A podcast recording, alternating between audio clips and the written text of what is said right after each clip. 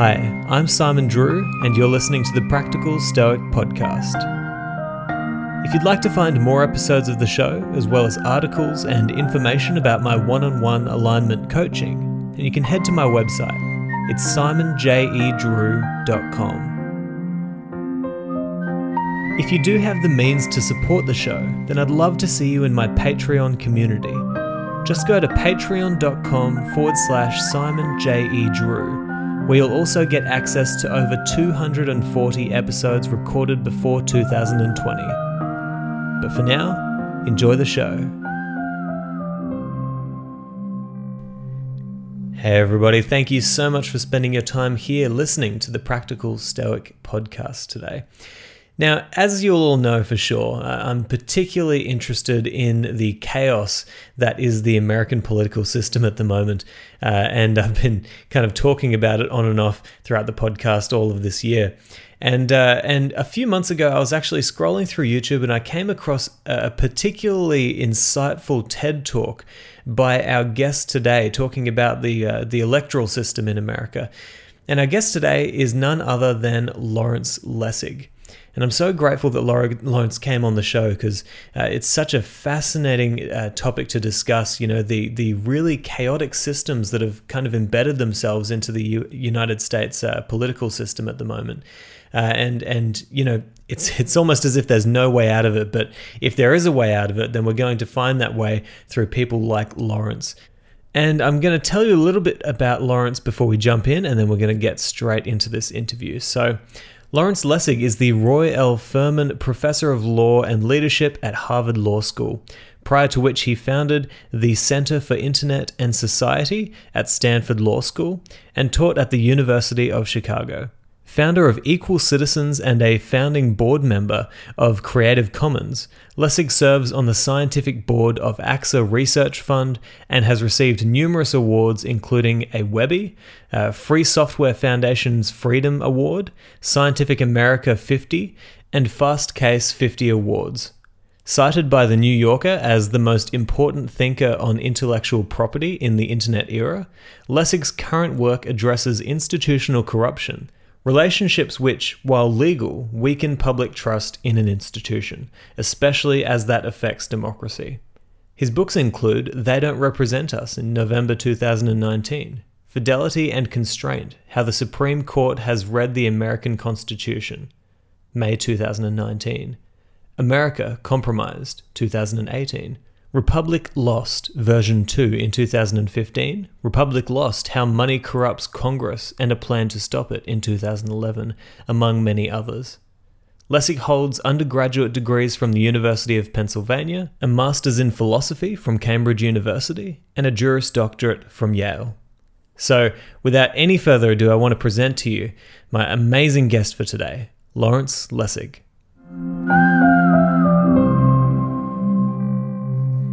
Okay, so Lawrence, mate, I'm really grateful that you've come on the show. Uh, this is such a good opportunity to talk to you, especially in a time like this uh, with America and the state that it's in. You know, we need to be talking to people like you who have obviously had experience in the government, in in in you know helping people to push forward positive agendas and. Um, I guess I want to start by allowing you to introduce yourself and, and tell the audience who will be listening um, a little bit more about yourself and, and what you do.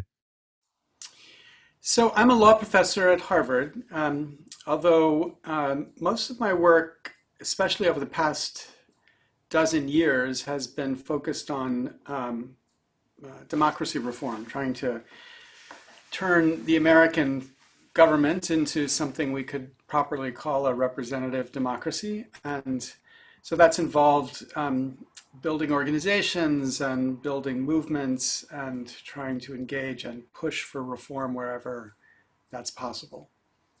Mm.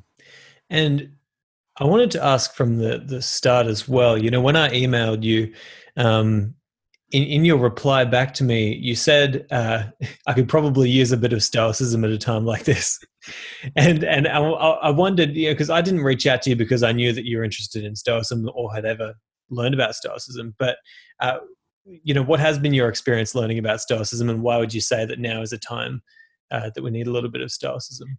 Oh, I wouldn't. I wouldn't say I have any de- deep understanding of Stoicism. I, I studied philosophy uh, 150 years ago when I went to uh, university in Cambridge. Um, um, but I was I was referring more to the, you know, I think that there's this weird sense that everyone's beginning to develop that the presumptions of you know the past 40 years that the world's going to get to be a better place, more comfortable, more um, uh, uh, connected in a positive way, are not to be taken for granted. And so, in some sense, you know, hunkered down in quarantine as my family is here and has been for the last feels like six years. Um, uh, you know, I think we have to come to understand how we live with less. We understand how we um, um, are able to get through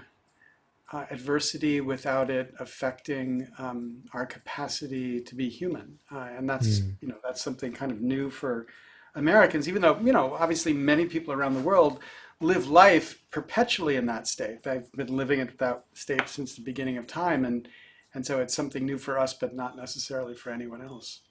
Mm. And, you know, I kind of wanted to ask uh, straight off from the start why did you originally get into law and why were you so interested in politics as well? Well, I got into law. Um, I, you know, I graduated in the university in the United States studying economics and economic history, and then I went to Cambridge in England to study philosophy, and uh, I loved philosophy, and I toyed seriously with becoming um, an academic in philosophy, getting a PhD.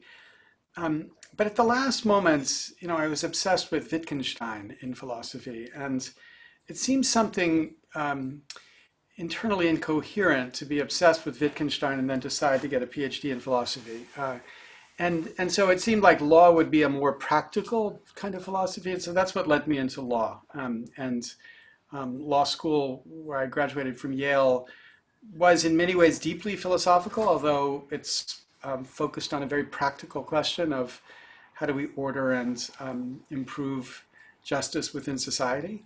Um, and, uh, and so, you know, that was a perfect fit and allowed me to quickly move into becoming an academic. I became involved in activism. You know, really, I, I never got into law. I didn't want to become a law professor because I wanted to be uh, an activist. I, I got into law and becoming a professor because I love the idea of reading and writing. And and the, the striking thing about maybe it's true in all academic disciplines, but it's especially true in law. Nobody reads anybody. Um, so that you know that I experienced that as a certain kind of freedom because I felt like I could just write what I thought and cared about. I didn't really have to worry about what other people were thinking as they read it. Um, but at a certain stage, you know, at the turn of the um, you know, at the end of the last century, I, I began to feel like there were so many fundamental uh, uh, flaws within our um, within the policy that our government was pursuing in a lot of areas. I was at that time focused in um, the area of the internet uh, and copyright policy, but you know, it wasn't as a citizen hard to recognize that climate change, um, healthcare policy, policy to advance the middle class. All of these were areas where the government was systematically misfiring, and the account or the understanding of why they were misfiring was not hard to see because it was tied directly, in my view, to the deeply dysfunctional, corrupted form of government that we had evolved. Um, so, in a certain sense, I felt like it was a there was a public duty initially to get engaged on issues that I knew something substantively about in the law, and that was the internet and copyright policy. Um, and then that was pushed into a more general, more difficult, um, some think hopeless fight to figure out how we can restore something of or establish something of a representative democracy. Mm. And you say somewhat of a hopeless fight. You know, I, I, think that the sense that I get from, say, your TED talks or your interviews is that it it's such a massive problem that we're dealing with, whether it is the internet, whether it is social media, whether it is, um, you know, a government for the people. Uh, but you do have a sense. Uh, you know, I hear from you that there are solutions. You're coming forward with solutions for what we can do about it, and I really like that because, you know, I'm guilty of being that person who always just imagines that things are going to keep on getting better and better and better. Um, but what do you think are the main ways that the world is, or just America in general, is is going backwards at the moment? What do you see that's going backwards? Do you think? Well, you know, I feel like I so in the in this work that I've been doing the last dozen years, I've written, um, you know, really uh, three major books. Um, the first was um, there's a couple other minor ones in between, uh, in related to uh, related to reform, but the first was this was the book Republic Lost, um, and what Republic Lost tried to argue is that there was a root cause, you know, inspired by Henry David Thoreau, for every thousand hacking at the branches of evil, there's one striking at the root. So the question was, what is the root to the particular flaw in our current uh, instantiation of democracy? And in my view, that root was the corrupting influence of money inside of politics. Hmm. Um, and it wasn't hard to um, to point to, although what was striking at the time was um, how uh, contested it was among political scientists that money was actually having a corrupting effect. You know, the, the weird thing about academic disciplines is that you get rewarded for the counterintuitive. So there was a very high reward among political scientists for, you know, arguing the completely counterintuitive idea that money is not having an effect. And, you know, it's not hard given the way the data uh, um, um, is collected or presented to, to make that argument. So that argument was made, and there was a deeply um, committed view among many that you know money was there, but it wasn't really corrupting or having any deep effect. So my first work was really trying to develop a conception of corruption, um, uh, which was a plausible, credible conception of corruption within our tradition, and then you know arguing that in fact our um, our system had become corrupt in that sense. The most, the, then there's a second version of that book in about you know 2015. But the most recent book that I've published is called, something called "They Don't Represent Us."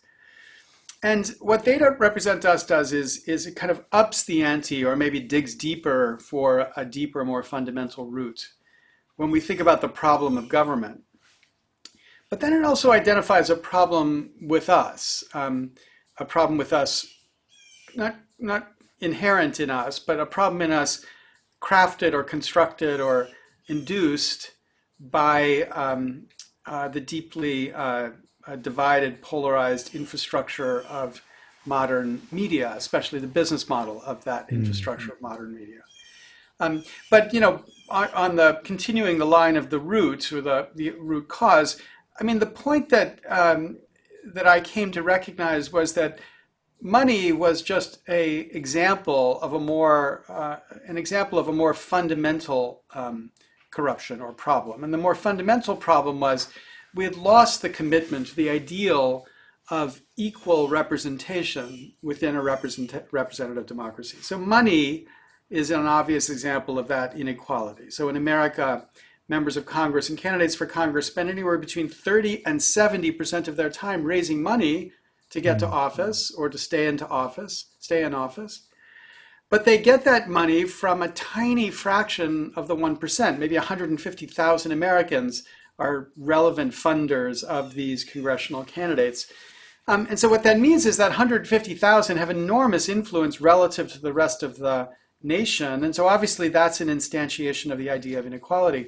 But that's not the only um, example of that kind of inequality. So gerrymandering in the way that districts are drawn in the United States uh, uh, uh, affects a deep inequality in the relative political power of people depending on where they happen to live and what their political party happens to be. Um, um, uh, the way we elect the president um, concentrates influence in so-called swing states, states which could go one way or the other because of the dynamic of the electoral college, but if you don't live in a swing state, your vote just doesn't matter. Literally, the president doesn't care about your views because your views could never affect whether uh, the president was going to be elected or not. Or, you know, it's astonishing, but the United States has developed um, incredible institutions of suppression in the context of voting. Um, uh, now, you know, many of those are born um, animated by a racist spirit.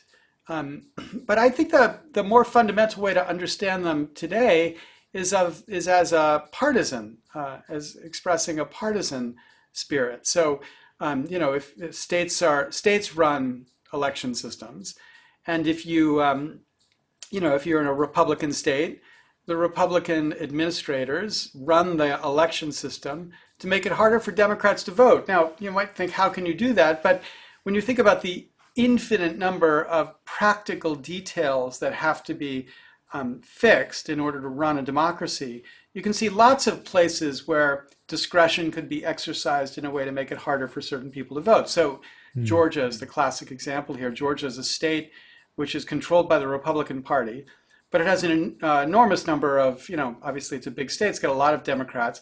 Those Democrats are typically, uh, I mean, African Americans are typically Democrats, um, and African Americans um, concentrate in, uh, uh in neighborhoods um, which are easily manipulated by administrators. So, um, so you'll find that there are fewer polling places, or the polling places have fewer voting machines, or their hours are weirdly structured, or the time to vote before the election day is cut short in those areas and not in other areas. Those are all interventions designed to designed to make it harder for Democrats to vote um, than for Republicans to vote. Now, that inequality, too, is completely unjustified.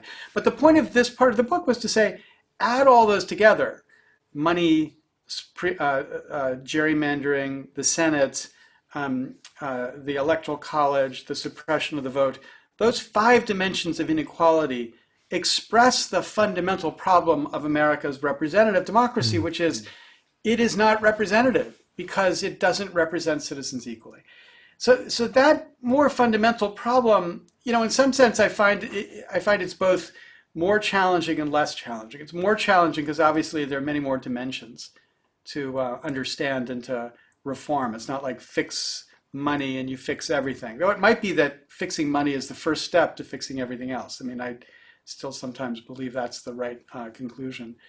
But the more empowering part of this is to recognize that you know, the fact that there is a common frame for the failure of democracy means that there's a there's a way to understand what the remedy must look like. And in my view, it's a relatively simple remedy. It is um, uh, force the principle of equality into every dimension of uh, the infrastructure or the architecture of democracy. So force it into the way you raise money, so no longer privately funded elections, some version of a publicly funded election, force it into gerrymandering, into the electoral college, into every one of these, so that all of them adhere to this fundamental idea of equality. Um, and I think if mm-hmm. that happened, then you would see many of the um, uh, uh, uh,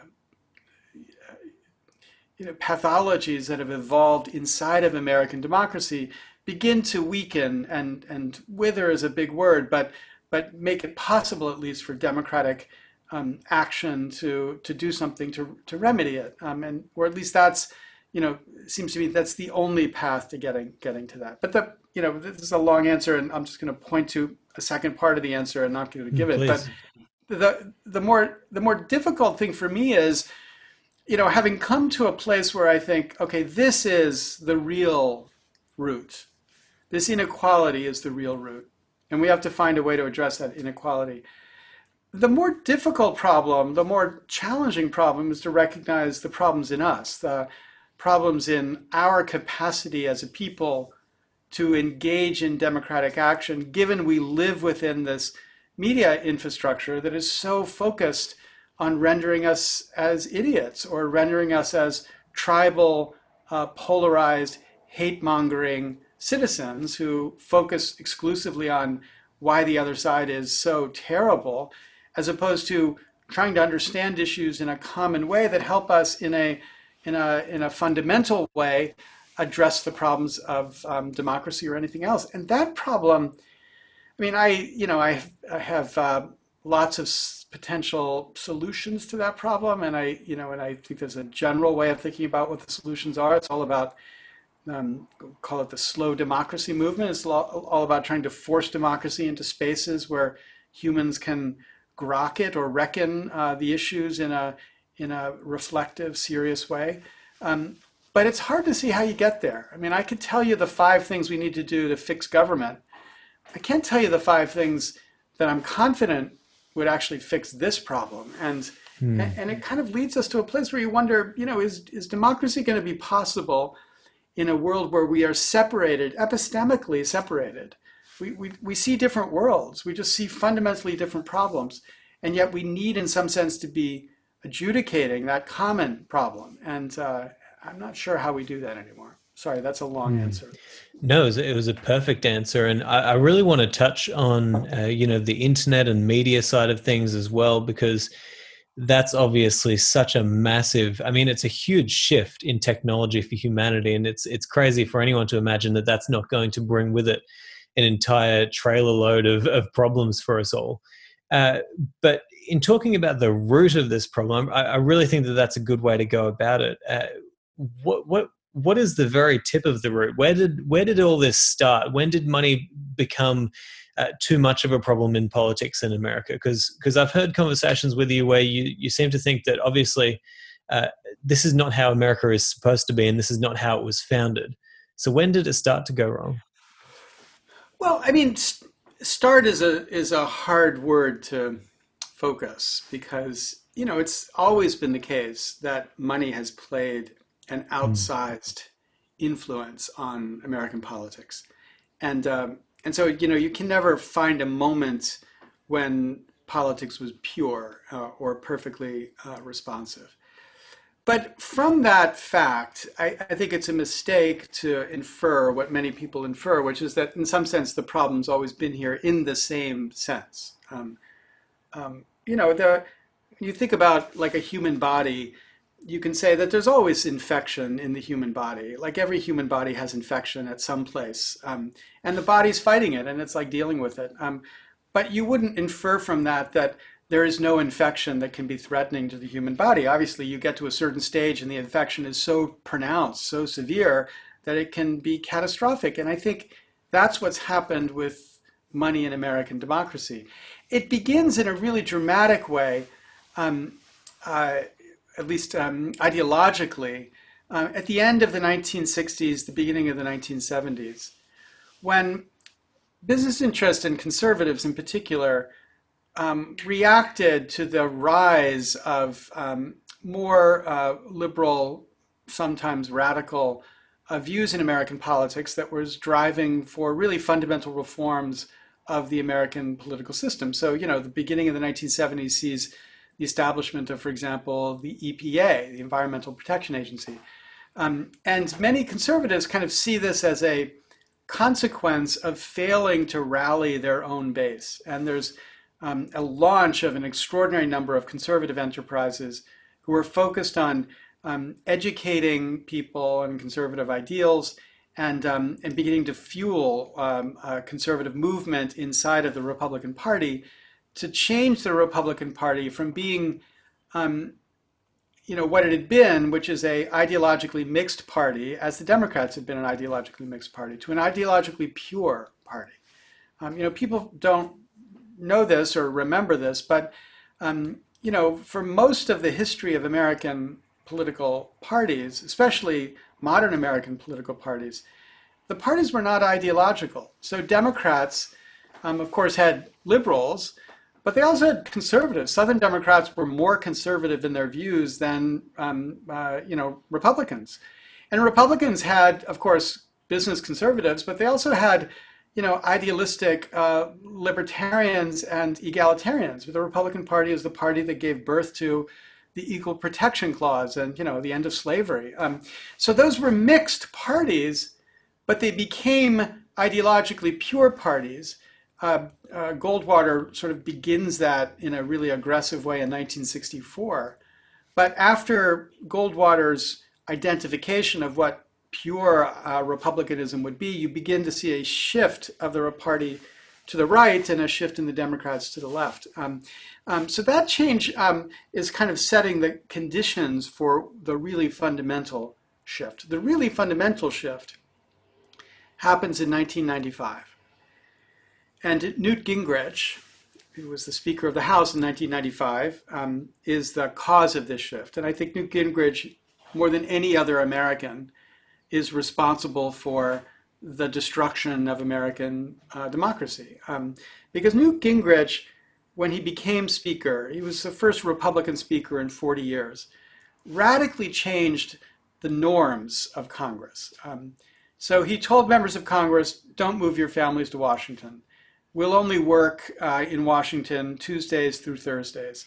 The rest of the time, you can be home in the district. But what that quickly translated into is the rest of the time, you can be raising money to make sure that mm. our party stays in power. And, um, and that began the really radical change of what Congress was. And Congress people increasingly began to understand that their job, their primary job, was as a fundraiser. Um, and uh, and that's what they increasingly began to do. And you know, originally many members resisted this idea. Um, they thought that they were Congress people because they were supposed to represent their constituents, or they're supposed to become experts in certain areas, or they're supposed to exercise the job of legislating. But increasingly, that you know function was separated from the congressperson. The congressperson, the kind of cogs who raised the money to make it so the party could get into power, were separated from the policy people who were you know a small number of people who drove policy based on political um, political consequences.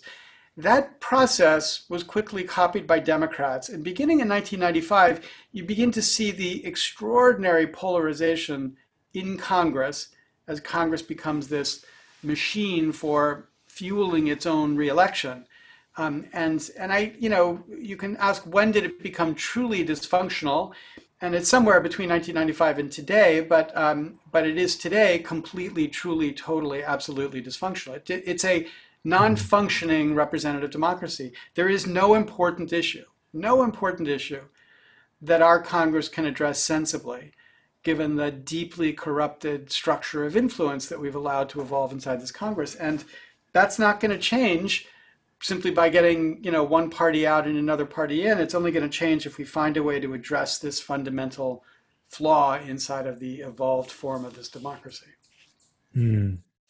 You know, being in Australia, you wouldn't think that a lot of us over here really care about American politics, but I think that a lot of Australians actually care about American politics more than they care about Australian politics. I mean, there was a point there where I knew more about American politics that I, I didn't even know who the Australian uh, who the Australian prime minister was, and and you know I think that that's because we all recognize that we really do want America to do as well as possible because at the end of the day, if you know something happens in the world you know we're not going and knocking on sweden's door. We're coming and asking america for help you know and and so we really want america to do well and it, it seems like there's just obviously like you're saying there's just such a, a roadblock right now uh, do do you think I, I guess this is a question of optimism but do you really think that it can change at this stage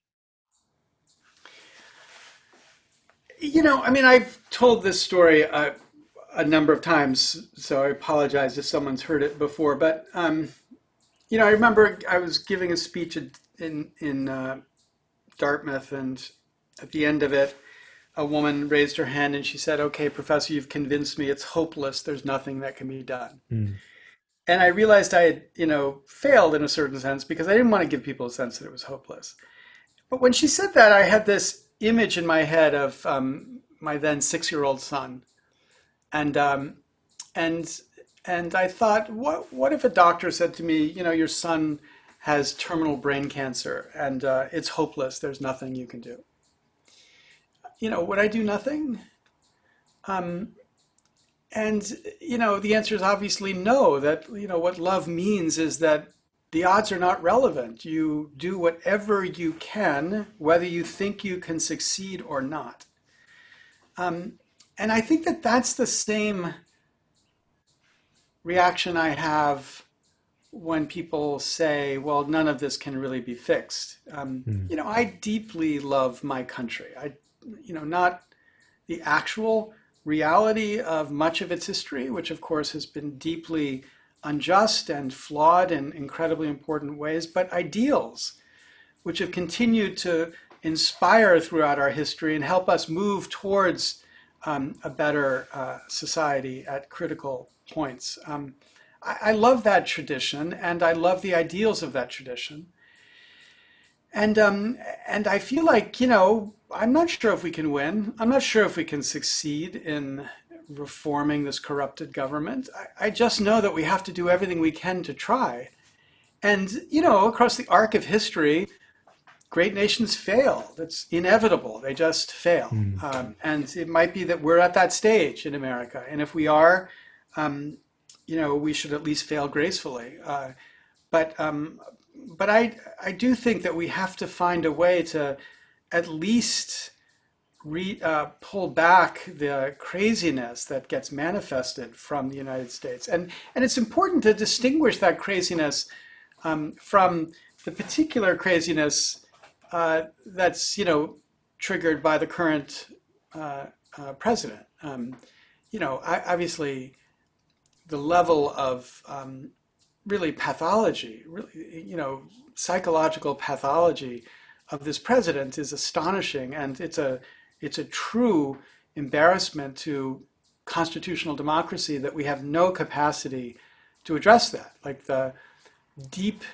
um, uh, partisanship of American politics makes it impossible for um, you know the party of the president to question the president, uh, and and so you know even when you have a president who is obviously psychologically, I'm, not talking about his policies, I'm just talking about his psychological capacity, um, uh, so so deeply pathological right now, and yet you can't get four Republicans to um, join with Democrats to do anything about it. Um, you know that that's just a fl- failure of American constitutional democracy.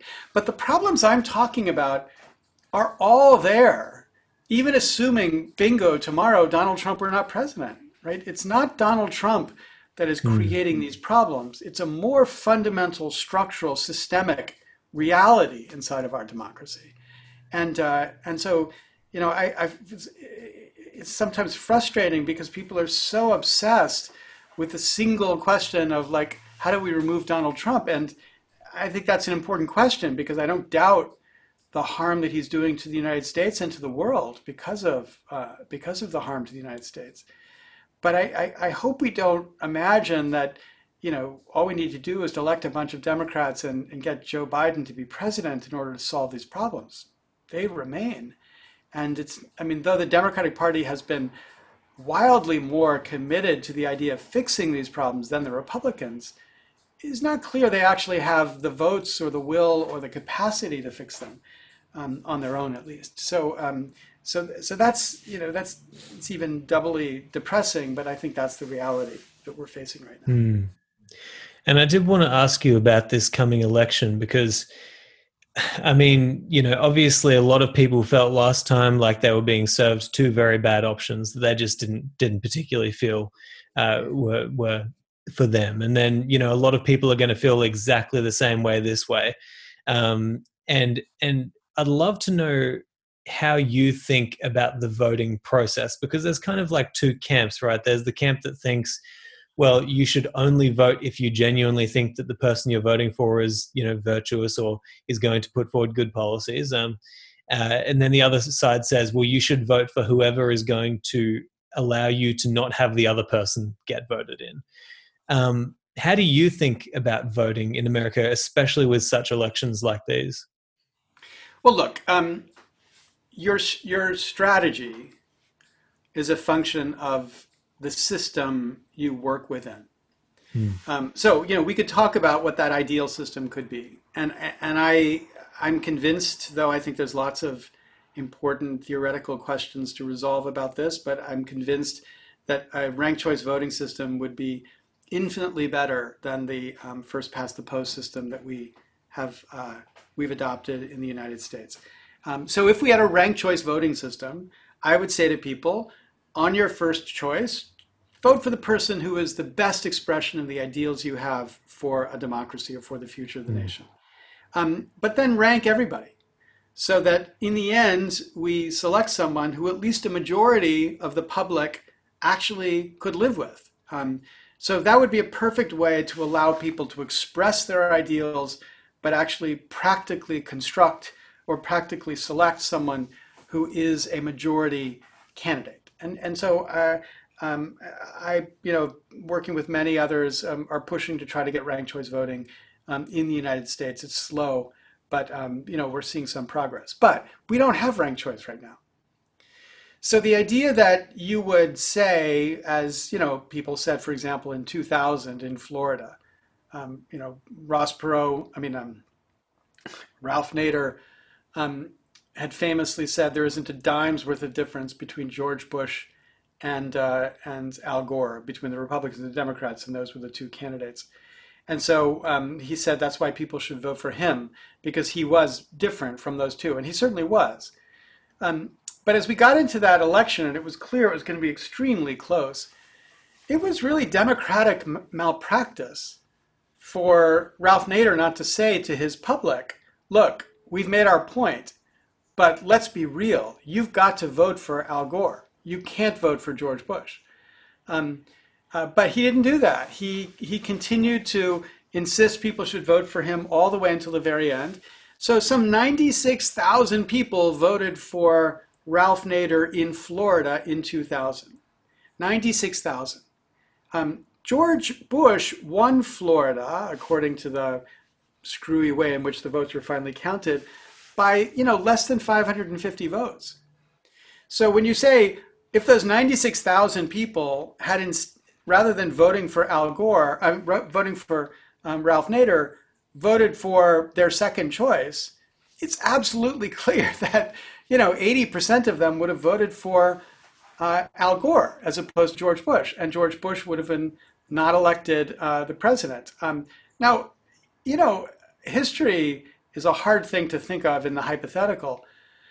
But it's hard not to believe that the world would be a radically different place today had Al Gore been president in 2001 rather than George Bush. Um, you know, probably would have been 9-11 you know maybe the gore people would have been more focused i don't know but probably would have been 9-11 but there wouldn't have been an iraq war um, and uh, there probably would have been climate change legislation because a president gets the sort of first thing that the president says that he or she let's hope there will be a she someday but he wants and that was for Al Gore climate change legislation. So, you know, kind of think about the way the world would have gone if there had not been an Iraq war, if there had been real climate change legislation in the United States mm. 20 years ago. Um, and it's not hard to think that that was a catastrophic mistake of people voting in 2000 not to recognize the logic of the current system that we have. And the logic is that because of the way the electoral college works, if you vote for someone who you know cannot win in your state, you have thrown your vote away and you've effectively thrown it for, um, per, uh, in many cases, a person who you absolutely do not want as president. So I, I completely reject the idea that given the way the system is right now, people do not have a moral obligation to vote for the lesser of two evils. Of course you do, because that's mm. less evil. you know, it's like, well, you're going to vote for more evil? I mean, what? This is the reality of our political system, and you know, of course, we ought to fight to get a different political system. We ought to fight to get a better, more resp- representative system. And again, ranked choice would be an obvious way to do that. But until we're there, yes, vote for the lesser of two evils. Now, in this election cycle, I mean, I understand why people were skeptical of Hillary Clinton, and I'd written um, many pieces that were deeply skeptical of her. Mm. Uh, um, um, you know, the institutional influ- you know, the kind of in economy of influence that lived within the Clinton world was was not a pretty sight. It was nothing compared to Donald Trump, who was not just kind of improperly influenced, but deeply, deeply corrupted, illegally corrupted. I mean, you know, Donald Trump is a man who has been banned from being allowed to run a charity in the state of New York, legally banned. but he's president of the United hmm. States. You know, so nothing Hillary Clinton did was anywhere close to that. But I don't think it's fair to say that the current election is presenting people with an equally um, uh, unpleasant choice. I mean, Joe Biden's negatives are nowhere close to Hillary Clinton's negatives. And in fact, I think that he's benefiting substantially from the kind of craziness of the current president. Now, whether people can bring themselves to vote contrary to their party is a really hard question. I'm not sure that yeah. I, am not convinced uh, Donald Trump loses at all. Um, but uh, but I do think that it's a in some sense an easier uh, campaign to wage um, against him this time than it was in 2016, and I certainly hope that that means that um, he will uh, he will be defeated. Mm. No, I think that that's a that's a really fair answer, and um, you know, if if we could jump over to the internet side of things, because that's particularly interesting to me, is something that occurred to me recently. I was reading Marcus Aurelius, and he said uh, that something that he learned from one of his teachers was not to pick sides in a chariot race and uh, and and as sort of a logical technique of you know you, you're after good ideas you're after good sportsmanship not just picking a team and it seems like the internet has just led us down this direction where we've all become the highest version of team players, um, where we, we, we really are going to vote for our side over picking good ideas versus bad ideas. Uh, do, do you think this is something that can be fixed? Do you think that the, the government is trying to do anything about it at the moment in terms of the absolute lack of uh, incentive to do anything other than sensationalized, uh, you know, based on your team? Well, that's a great question because there's a lot of subtlety built into the way you set it up. Um, uh, so let's start with the easy point. Is the government doing anything about it? Not the American government. No. Mm. Um, in fact, um, to the extent the government's doing anything about it, it's trying to reinforce it by um, getting its um, fingers deeply inside of Facebook um, and developing a kind of dependency inside of Facebook that uh, you know, I think has deeply corrupted that platform. Um, mm. uh, but I think the more important thing is um, when you said, you know, is there any incentive, is to focus on incentives. Mm. I mean, the problem is not, quote, the internet, because there's no such thing as the internet. The mm. internet is a set of technologies and business models. And the business models have changed as much as the technologies have. So the business model of the internet 25 years ago was not advertising. You know, nobody invented advertising. You know, there was like um, couple efforts to put banners here and there, but the idea of using big data to drive advertising was just not in anybody's mind. I mean, when Google was founded, uh, uh, Sergey uh, uh Brin and, and, and, Larry Page, um, you know, both declared that what would set Google apart from every other search engine is they were not going to be advertisers because they thought advertising corrupted a search engine, and they were right. Um, but of course, when the first crash happened uh, in Silicon Valley in, in the late 1990s, um, immediately every single venture capitalist was saying to Silicon Valley, you need a business model. And the business model they discovered was the business model that was driven by the exhaust, the data exhaust mm. of uh, the internet, which is you know basically the data that you reveal by the way you use the network. So Google had used this a little bit. I mean, Google's design was originally to use this um, initially in like figuring out how to run a search engine. So you know, Google would give you ten results to a certain uh, query, and it would watch which one you picked, and based on which one you picked it began to figure out what was the right answer to this question. So that was, in a certain sense, using the byproduct of your interaction on the internet to make the internet work better. But what quickly became obvious to them is that you could begin to understand the user in a way that would make it possible to target advertising to the user much more effectively than advertising had ever been targeted before. And so there was a race between Google and Facebook um, to become uh, the best data um, libraries um, for modeling and targeting individuals.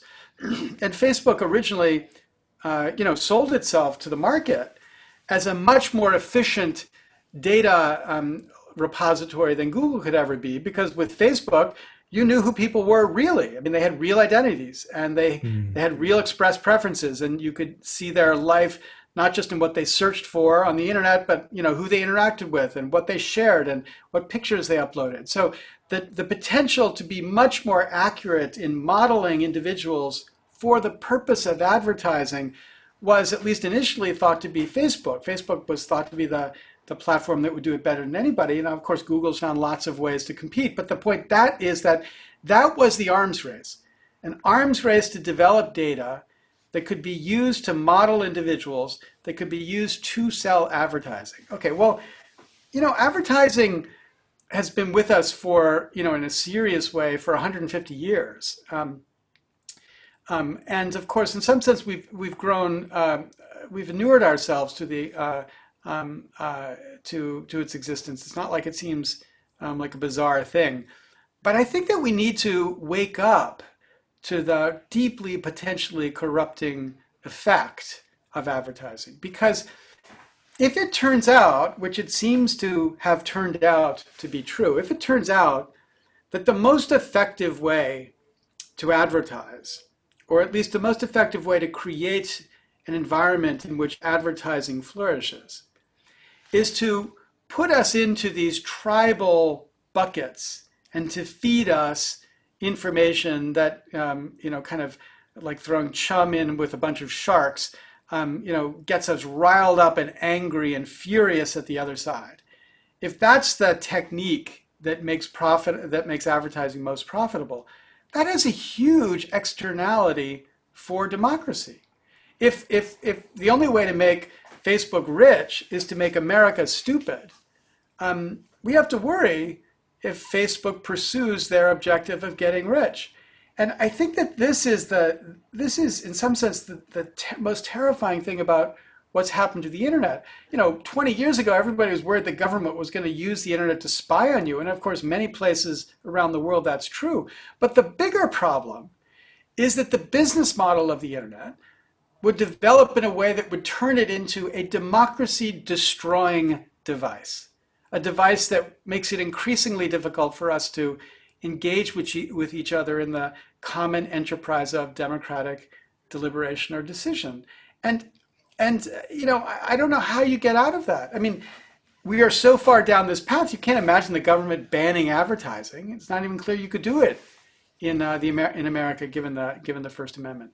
Um, so if we've got our, if we've kind of allowed this infrastructure to wrap itself within our lives and become so deeply dependent on it for everything we do, and yet that infrastructure itself poisons us, uh, pollutes the very capacity of democracy to function, how do we escape it? Um, so this is the sense in which I was signaling before that I, in some sense, feel like I understand how to fix the government part, but this part is really, really hard um, so long as we have businesses that control huge swaths of the internet committed to a business model which is deeply antithetical to the capacity of democracy to function. Mm. No, well said. And and seriously, it, it, it does kind of it's one of the massive issues of our time is is the fact that we just hop onto these platforms we give them all of our data. They literally know us better than know than we know ourselves most of the time. Yeah, and you know, you can probably remember there was, uh, you know, a few years back, it, it, would be the rare occurrence that you know an advertisement would come up uh, that was something that you were talking about with your friends, and and you'd kind of joke, oh look, they're listening to us, you know, joke about it, and then it happens two times, and then it happens four times, then it happens again and again and again, and and at this stage, we've all just accepted that we are in this loop that is just making yeah. Facebook as rich as possible. Um, you know, now it's basically run like a government. And and how do you even begin to think about uh, the sort of censorship and you know Facebook censor, uh, setting up like uh, its own sort of um, you know board of uh, of censors and um, how, how do you think about that sort of problem with with social media? Well, I mean, you know, in some sense, um, let's let's start let's start a little bit back from that uh, with what you just said about you know this whole story about um, you know when a couple of years ago people started saying that mm. Facebook was listening to you because you know I talk about something I never talk about. For example, I talk about cat litter and all of a sudden on my Facebook feed there would be advertisements for cat litter. Yeah. And what was so astonishing about that incident was that, of course, Facebook denied that they were listening to you. And, um, and they said, no, no, no, we're not listening. We're not using.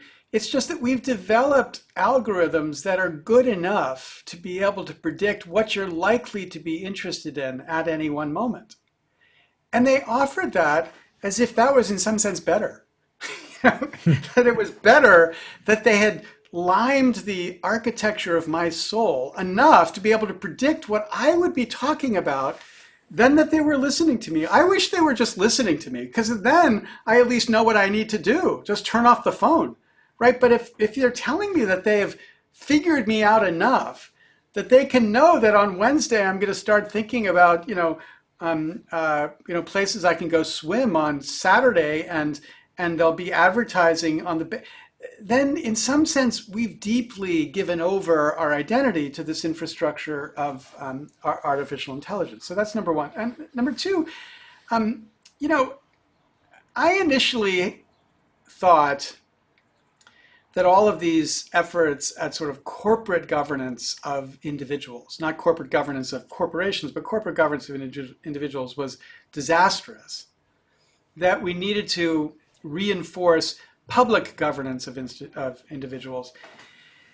And, and I guess that I've come to the, a slightly modified version of that, which is I think we have to accept the reality that um, these institutions are going to be the front line of governance, not just in like, you know, decency questions, but in questions of defamation and questions of uh, threat and risk and um, criminal activity.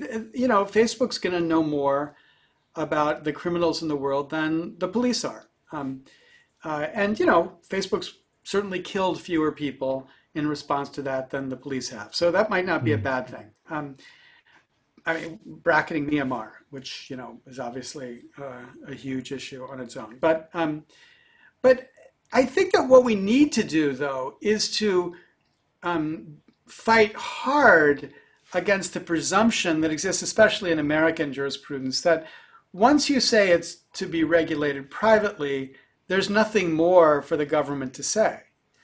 Instead, I think we need to begin to develop a really rich and aggressive set of normative uh, constraints or interventions um, or conditions that make it possible for these um, private entities to be certified or qualified to engage in these kinds of judgments. So, for example, you know, we have a big fight in the United States about um, something called Section 230 of the Communications Decency Act, which basically creates an immunity um, in uh, these online platforms um, for um, things like defamation. So, you know, if I go onto an online platform and I say Mark Zuckerberg is a pedophile, um, I can be sued uh, because I've engaged in defamation. But, um, but the platform that hosts my content can't be sued for defamation, even if the platform refuses to take my post down. You know, so if I post it in Twitter and Twitter never takes it down, um, even though Mark Zuckerberg calls uh, Jack Dorsey and says, "Hey, Jack, I'm not a pedophile. Take that down." Jack never takes it down. Twitter can't be punished um, under defamation law because of Section 230. I, there are many people, and I'm one of them, who think that you know immunity in general is a bad thing, and we ought to avoid institutions that um, entrench immunity. So, you know, we're thinking about what are the ways to have a, a, a better system of accountability um, than 230. And one response is to say, just abolish it and let's go back to the courts regulating this stuff. But the reality is, courts are so deeply inefficient and costly that it, that's no solution at all. That's basically to say, you know, let's go back to a state of nature for uh, addressing these things. Instead, it seems clear to me we're going to have to think about institutions like Facebook um, uh, playing a, a, a, more substantial role in adjudicating questions like this. Now, what does that mean? It means that the government, I think, needs to set standards for these private entities to engage in these acts of um, to engage in these acts of uh, um, uh, policing or adjudicating.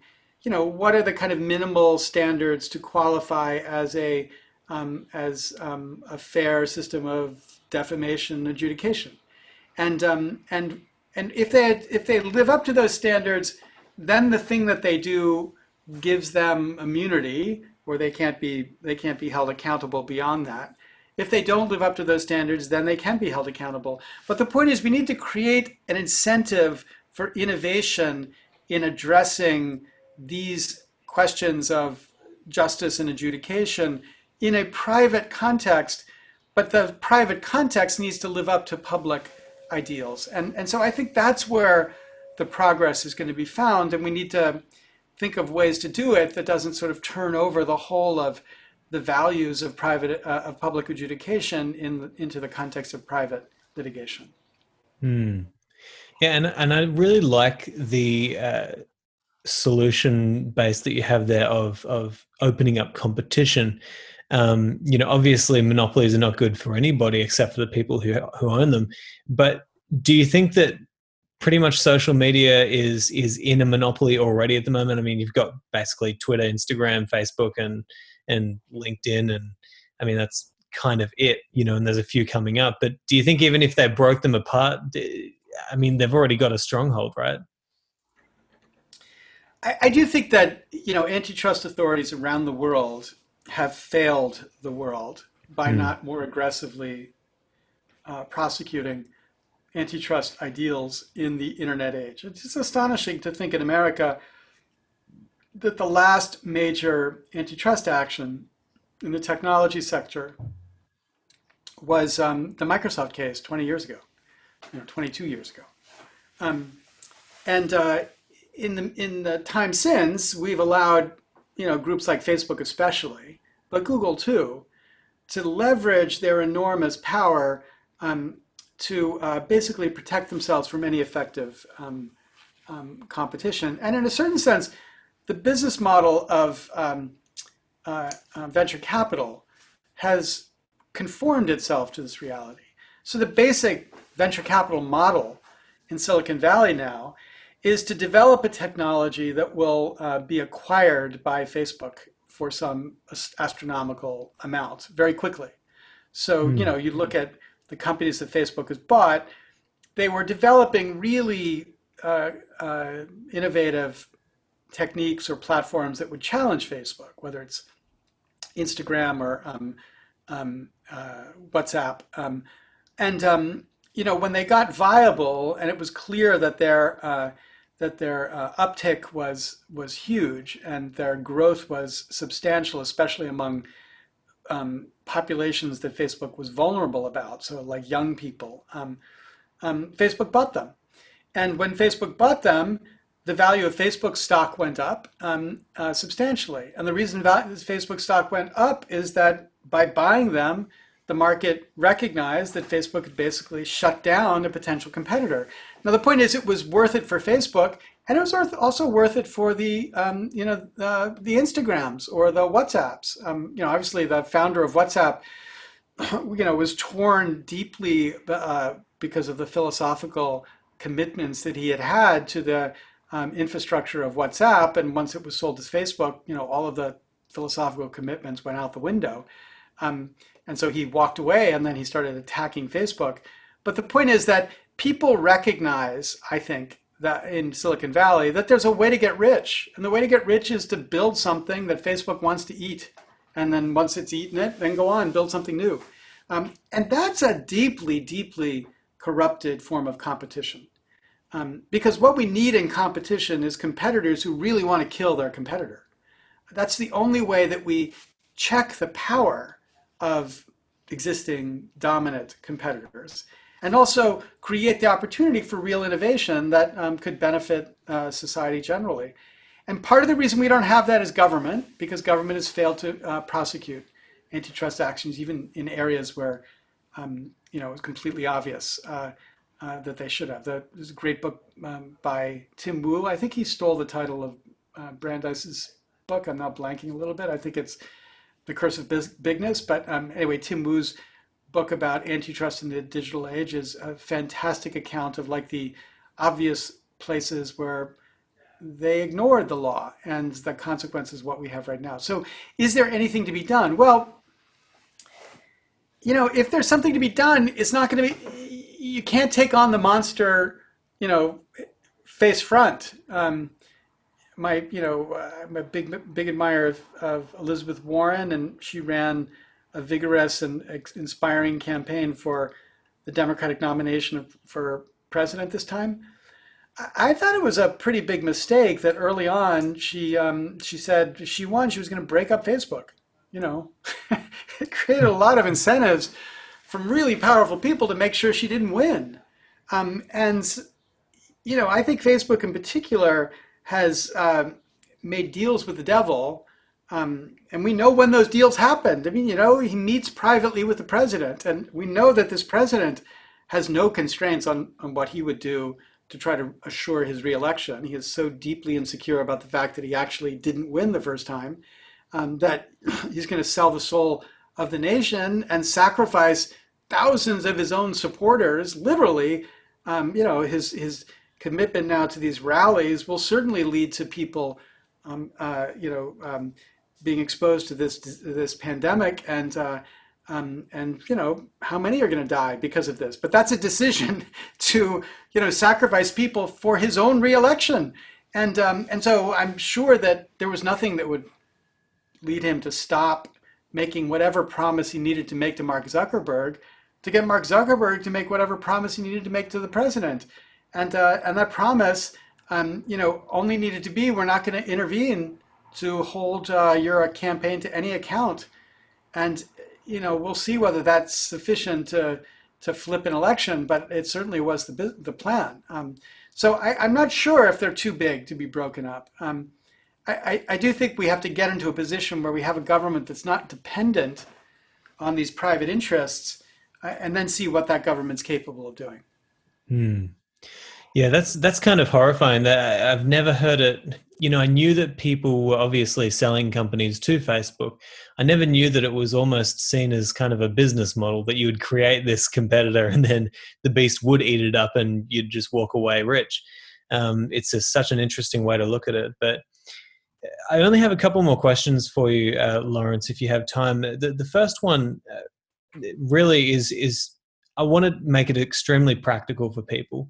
Say somebody comes up to you, one of your students, and, and says, Listen, um, I have no idea how to solve all of these big problems with the government at the moment, but I'd like to do something. What can the average person do, you know, today, whether it is just to vote or send a letter, send an email? What can people do in America in order to have more of a say in the government? Well, look, um, I, as I've said, uh, Donald Trump is not the cause of America's problems. Uh, and if he were gone tomorrow, we would still have a huge number of problems. Mm. But there is no doubt that the most important thing that must happen is that Donald Trump and his Republican Party needs to be decimated in this next election. If we don't find a way to hold uh, uh, the Republican Party to account for their um, collaboration with um, you know, he's not a traitor, he's just a psychopath. Collaboration with a psychopath um, as president, then there are no incentives for good behavior inside of politics. So there's no doubt that if you have something you if you have a you have time, you're asking the question, what should you be doing? You should be working to assure that this man and his party is not reelected. Now, let's be real, there's a lot that you can do to keep yourself in power if you have no constraints on your behavior, and he has no constraints. So I'm not sure that winning is even enough um, uh, for us, for our side. Um, uh, but that's certainly what has to happen. We have to defeat um, this man, again, not so much because of his policies, but because of the deep corruption to the basic ideals of representative government in a system of rule of law, which he certainly manifests. So that's the hmm. thing to be done in the next six months. After, you know, if we're successful in that, then there's a whole other world of important critical change that we need to take up. Uh, and that includes, you know, um, the whole range of democracy reform that I'm talking about. And that enables the capacity to address the um, the kind of we don't represent us problem, the problem of the way uh, media represents or renders us uh, in our in this democracy.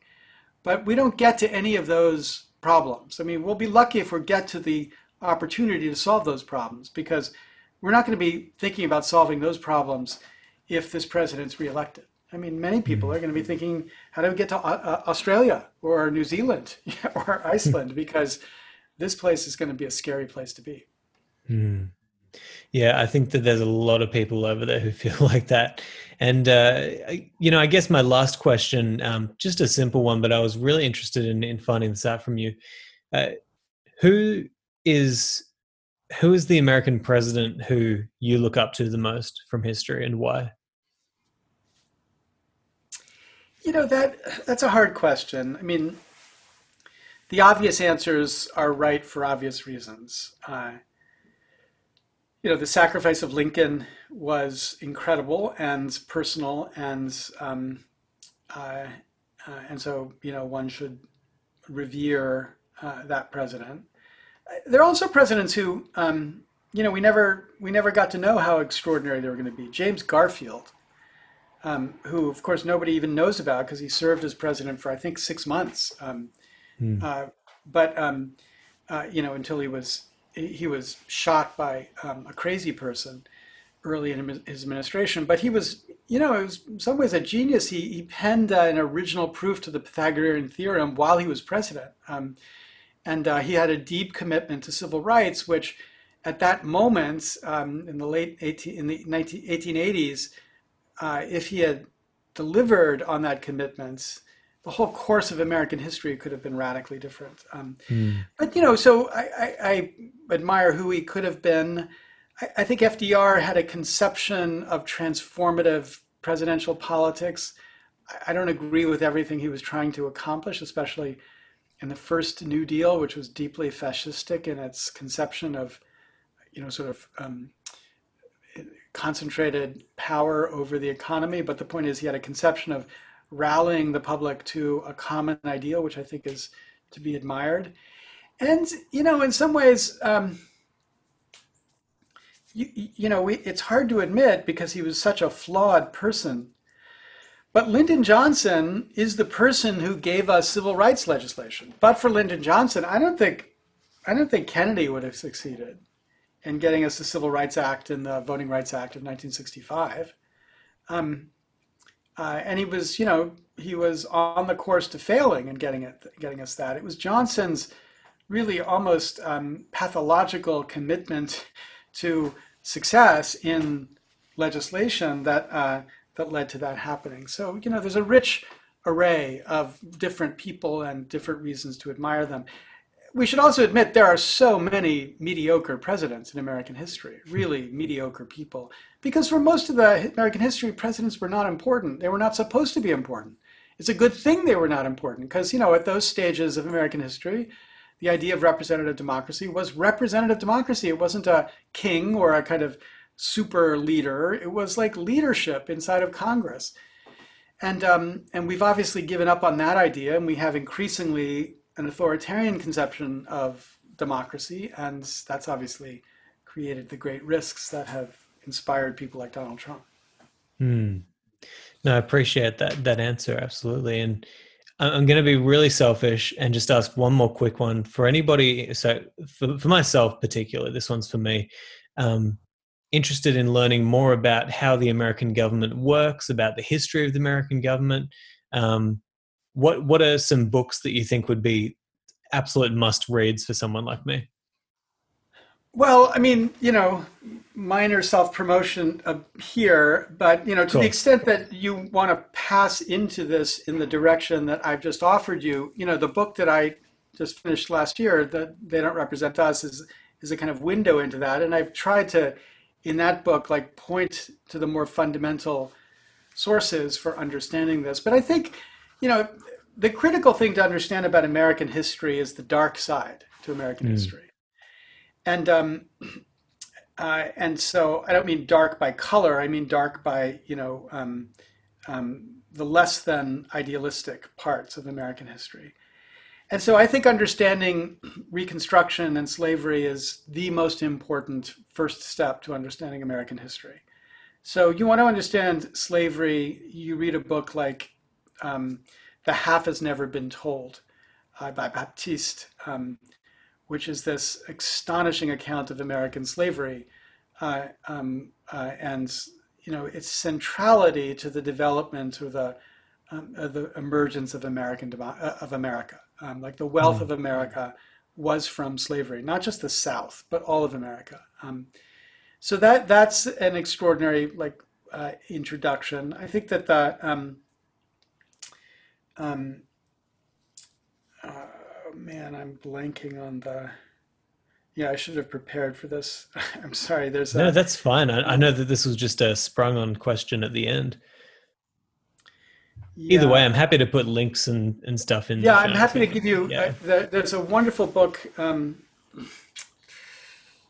uh, I'm sorry, uh, Kinzer's book on uh, Teddy Roosevelt, which is something about the flag, but that's a, the extraordinary story mm. of imperialism, the history and the fight for imperialism in America, and the really um, fundamental struggle with the soul of America about whether America would become an imperialist nation like Britain and Germany and and uh, other European countries, or whether it would remain committed to its anti-imperialist foundation. And of course, Teddy Roosevelt, who for reformers like me is in some ways a hero, on this dimension is incredible evil because Roosevelt and Lodge did everything they could to turn America into a world imperialist force and succeeded, obviously. Um, and so, the understanding how we became really the opposite of who we were at birth is like another important critical part of American mm. history. Awesome. Well, Lawrence, thank you so much for coming on today. This has been really awesome, and uh, and it was a pleasure for me. And uh, and look, I'd love to talk to you again in the future. But uh, good luck with everything that you're doing over there. Great. Thank you. Thank you so much for listening to this episode of the Practical Stoic Podcast. If you'd like to sign up for email updates, join my Patreon meetup groups that we hold weekly, or if you'd like to offer feedback or suggestions for future guests or topics on the show then you can head to simonjdrew.com. There you'll also find information about how we can work one on one together with my alignment coaching, based around the philosophical principles found in Stoicism. Finally, if you are on Facebook, then I'd love to see you in our group, the Practical Stoic Mastermind. But hey, I hope you've enjoyed this episode, and I'll talk to you next time.